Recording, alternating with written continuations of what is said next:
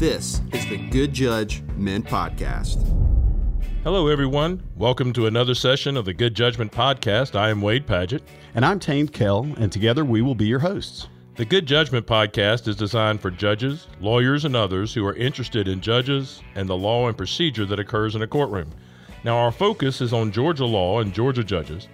We normally address issues dealing with substantive law and procedure, but occasionally we have some other topics that we think might be of interest for judges to consider. For those who have been listening to our podcast, we want to thank you and hope that you'll tell somebody else. And don't forget, folks, if you want to contact us, you can send us an email to goodjudgepod at gmail.com, or you can follow us on the uh, web at goodjudgepod.com.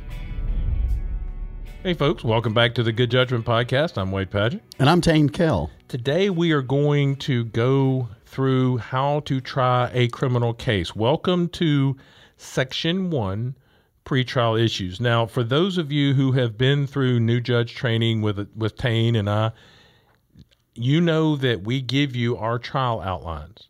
But this is literally going to be following a rough outline of my trial outline that we give at NJO it is updated from time to time, but this is the one that was effective July 21st, 2019. That's the one that we'll post on the website. And what's that website, Wade? It's goodjudgepod.com. Thank and you. And if the if you are a Superior Court judge and you have access to either the forms uh, repository on um, sidebar sidebar or the NJO documents, I will be constantly updating this. This is constantly updated and we go from there. Now, Tain, you may.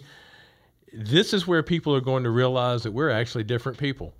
Yes, very. They they probably think that that based upon a lot of our seeming agreements on lots of different issues that we have a lot of commonality, but in some of the weeds we have very very large differences. You agree? Yeah, a lot of the uh, fist fights and wrestling matches that Wade and I end up having have to do with these kinds of how to try a case issues. Right. So let me ask you a question.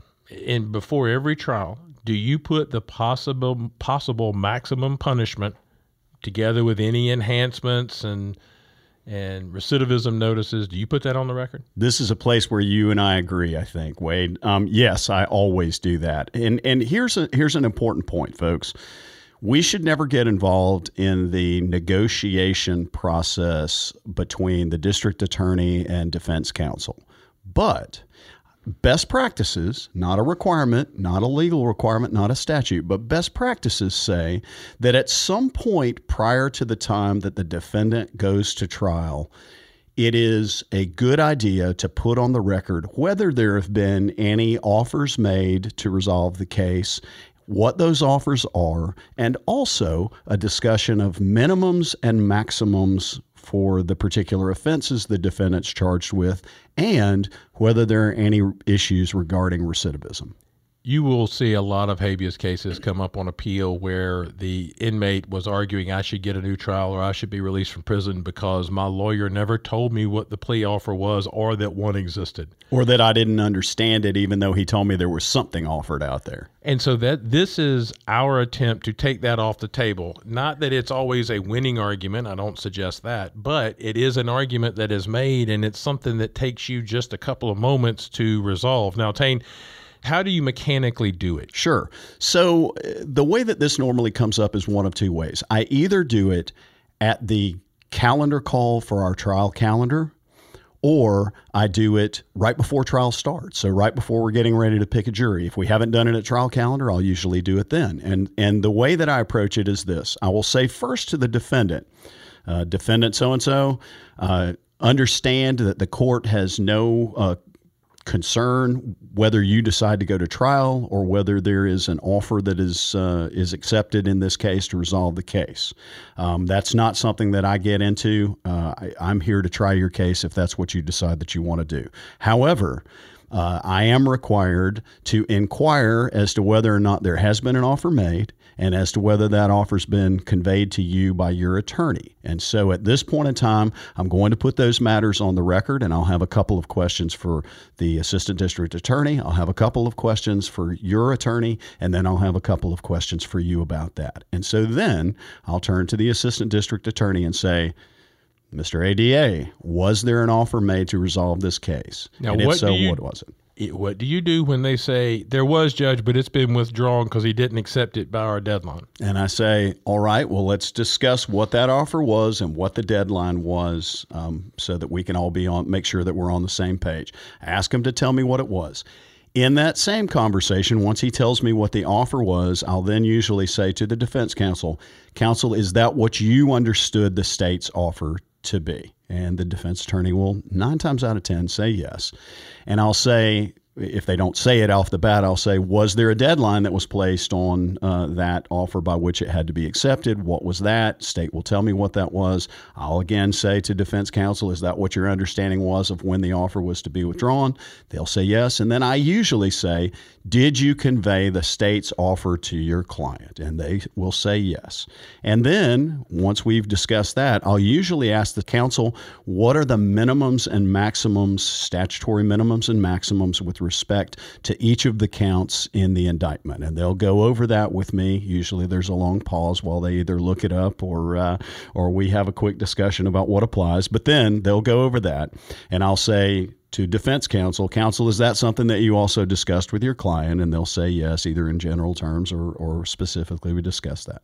I'll then usually say, is there an issue of recidivism in this case? And if so, has the appropriate notice been given? And uh, usually the state will say, well, Judge, we offered to uh, withdraw the recidivism notice or not to file a recidivism notice if this offer was accepted by such and such a date. Uh, and I would I sometimes will say, how would that affect uh, the minimums and maximums in this case? And So you let them interpret 17, 10, 7, A and C. You don't try to do that yourself. You say, I do not. So how would that impact this? That's exactly right. Because I also want to make certain that their understanding of how and their conveyance of how that impacts the sentence agrees with what I believe the statute says on that. I want to make sure that correct information has been conveyed all the way around. I then usually will turn to the defense counsel and say, Is that the discussion you had regarding recidivism? And is that your understanding of the defendant's record? They'll say yes. And then once we've had all of those discussions, I will say to the defendant, Mr. So and so, is that the discussion that you and your attorney, or was all of that conveyed to you by your attorney? And hopefully they say yes. If they say no, I didn't really understand that, I may at that immediate point in time say, "Well, counsel, do you want to have a few minutes to discuss that with your uh, def- your defendant or with the defendant to see if he understands all of that before we go forward?" If they say yes, obviously I'll give them a few minutes to discuss that, and then we'll come back.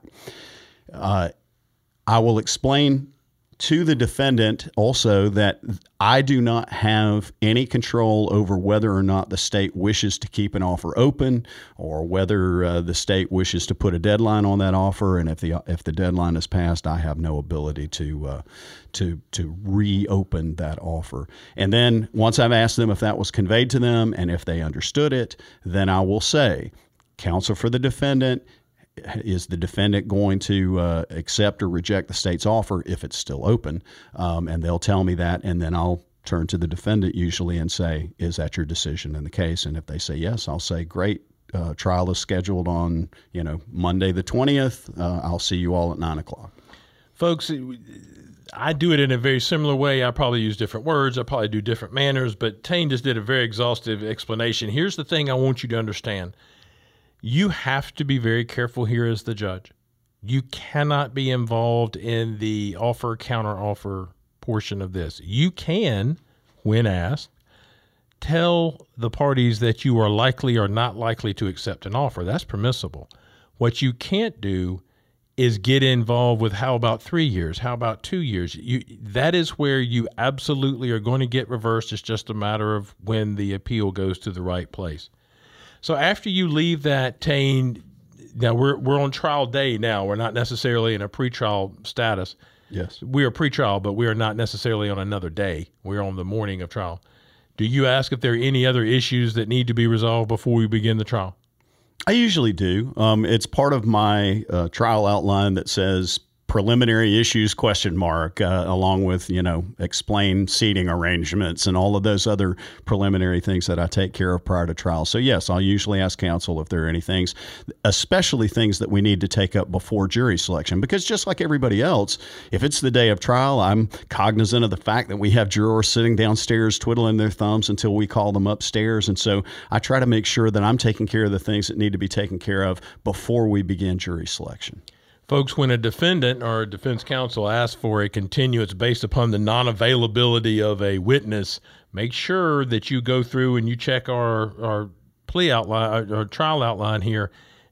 That there must be a showing that that witness's testimony is material before that can constitute a reason to continue a trial. And so all of that is in our trial outline as well. If you have multiple defendants, I usually have a whole separate explanation and discussion with multiple defendant cases, usually as to jury selection and uh, the number of strikes that will be allocated to each. We have an entire outline on that. We'll probably do a podcast on that issue at, at some point in time. So for now, we will leave that for an understanding that it's in the outline and you should check it when um, if, if that becomes an issue for for you. In the podcast world, Wade, that's known as a teaser. Well, and and we have lots of episodes that that we haven't even recorded yet. So next, and and, and I guess one of the other issues pre-trial is the verdict form. You know, Tain, I think the one thing that you and I do agree on pretty strongly is the importance of the verdict form and how much it can help or hurt the outcome of a trial, especially in the eyes of appellate courts. Absolutely. One of the things that I'm going to uh, ask the parties in most cases to do is to submit, along with the proposed jury charges, a proposed jury verdict form. Now, I will just be honest with you about 90% of the time, I don't get a verdict form. I don't know what it is about, uh, uh, about counsel in these cases, but neither side seems to ever give much thought to what is it we're going to ask the jury when we've presented all of our evidence. So I think it's important, and I think I think the the watchword in in devising a verdict form is simplicity. Absolutely. Now, Tain, do you use written jury charges?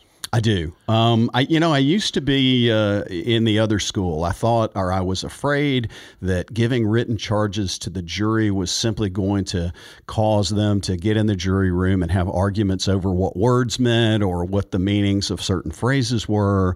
Um, and then I decided that I would try it. Um, and I have made the determination that it is a much better practice to give the jury a written copy of the charges. Um, I will also say though that it takes more preparation. You yeah, let's talk about let's talk about that. It, and I have always done written charges. It's been my experience that I get far fewer questions than my colleagues from jurors. I agree. And so what I do is I have a I spent the time, spent a weekend making a basic set of charges that would include all the things that I'm probably going to charge in 90% of my cases to include identity and beyond a reasonable doubt and circumstantial and direct. But then what I did was I said, okay, this is going to be a single male defendant. So all the he's and she's would be correct. This is a single female defendant. This is joint defendants. This is where a custodial statement is made. This is where a custodial statement is not made, so that my patterns are are already somewhat grossly defined to whatever this particular fact pattern is. And then I add in toward the end all of the defense and state requests, even if I know good and well I'm not going to give that request. I put them in there and make a packet, and we call that Courts Exhibit 1 so that it's a part of the record. So when we come to our charge conference, again, that's at the end of the trial, not now, but when we come to the charge conference, that's when I go through all of that and I can go page by page instead of charge by charge. I do that in advance of trial because I want them to give me, hopefully, electronic versions that I can simply cut and paste into my patterns and make it one coherent charge rather than having to seek to retype it. Yeah, we do something really similar, Wade. I have a set of charges that we call the the courts charges or courts general charges, and those are the ones that I give in most every criminal case.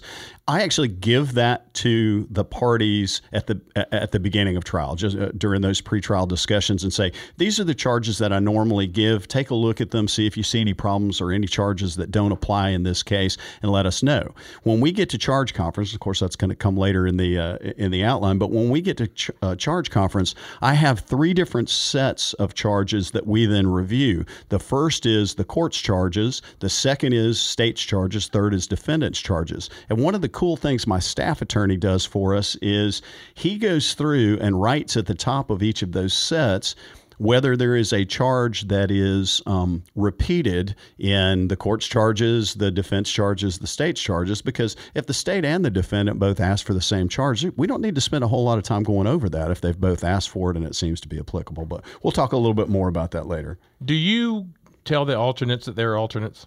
I do not. Um, I don't either. I, I, don't. I think they'll they'll check out on you. I agree with you. I think if you give uh, someone the impression that they're not an integral part of the trial, then they may not, they may check out. And I don't know about you, Wade, but I've had a lot of circumstances over the last twelve years where I've needed to use an alternate juror. Absolutely, I have too. And I had one time when I forgot to let them go out for lunch, but that's another story for another day. we left one in the courthouse one time. Overnight? Yeah. Well, yeah. Ooh. Yeah. he eventually let himself out.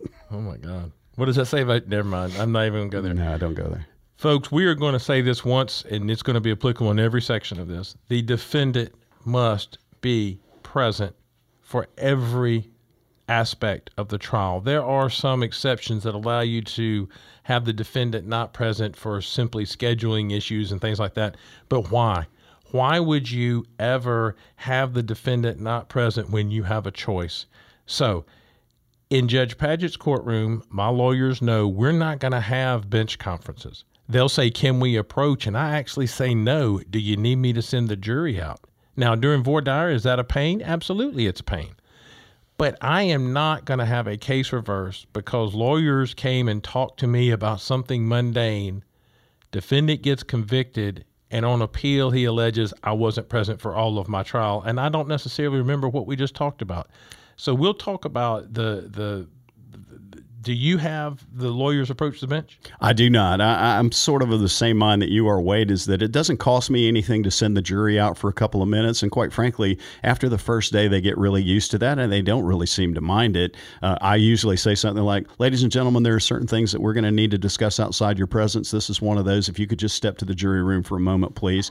Um, and they'll do it. And they don't care. They get to go to the restroom or have another cup of coffee or whatever they, uh, whatever they do uh, back in the jury room. Um, the one thing I will say, though, is on occasion something may happen and uh, something's not on the record. The lawyers maybe just step up to the uh, to the you know, bench, or sometimes I've come out on the bench and the lawyers are already standing there uh, next to the bench to ask me about something.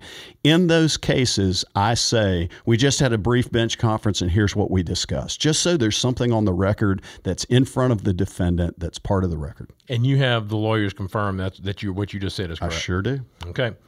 Well, folks, that, is going to be the end of episode one of How to Try a Case. We've just handled pretrial matters and we've got a jury coming in the courtroom. So, with that, we'll take our break and don't don't forget to check out our trial outlines, including this one, on goodjudgepod.com. If you have a question, goodjudgepod at gmail.com. I'm Wade Padgett. And I'm Tain Kell. Thank you.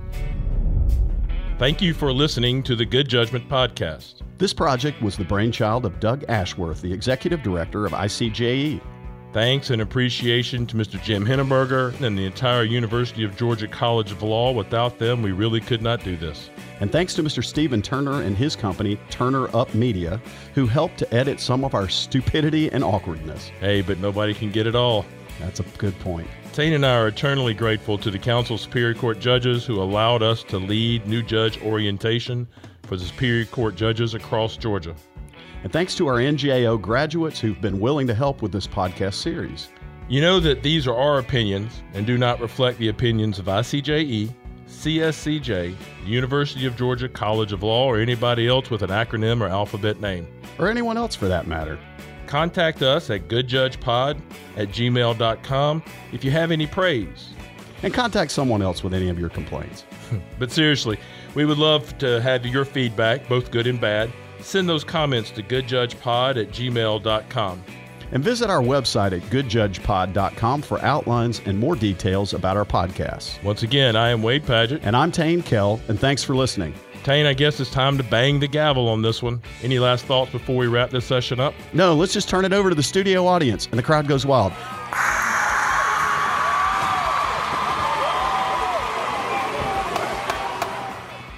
Thanks for listening to the Good Judge Men Podcast.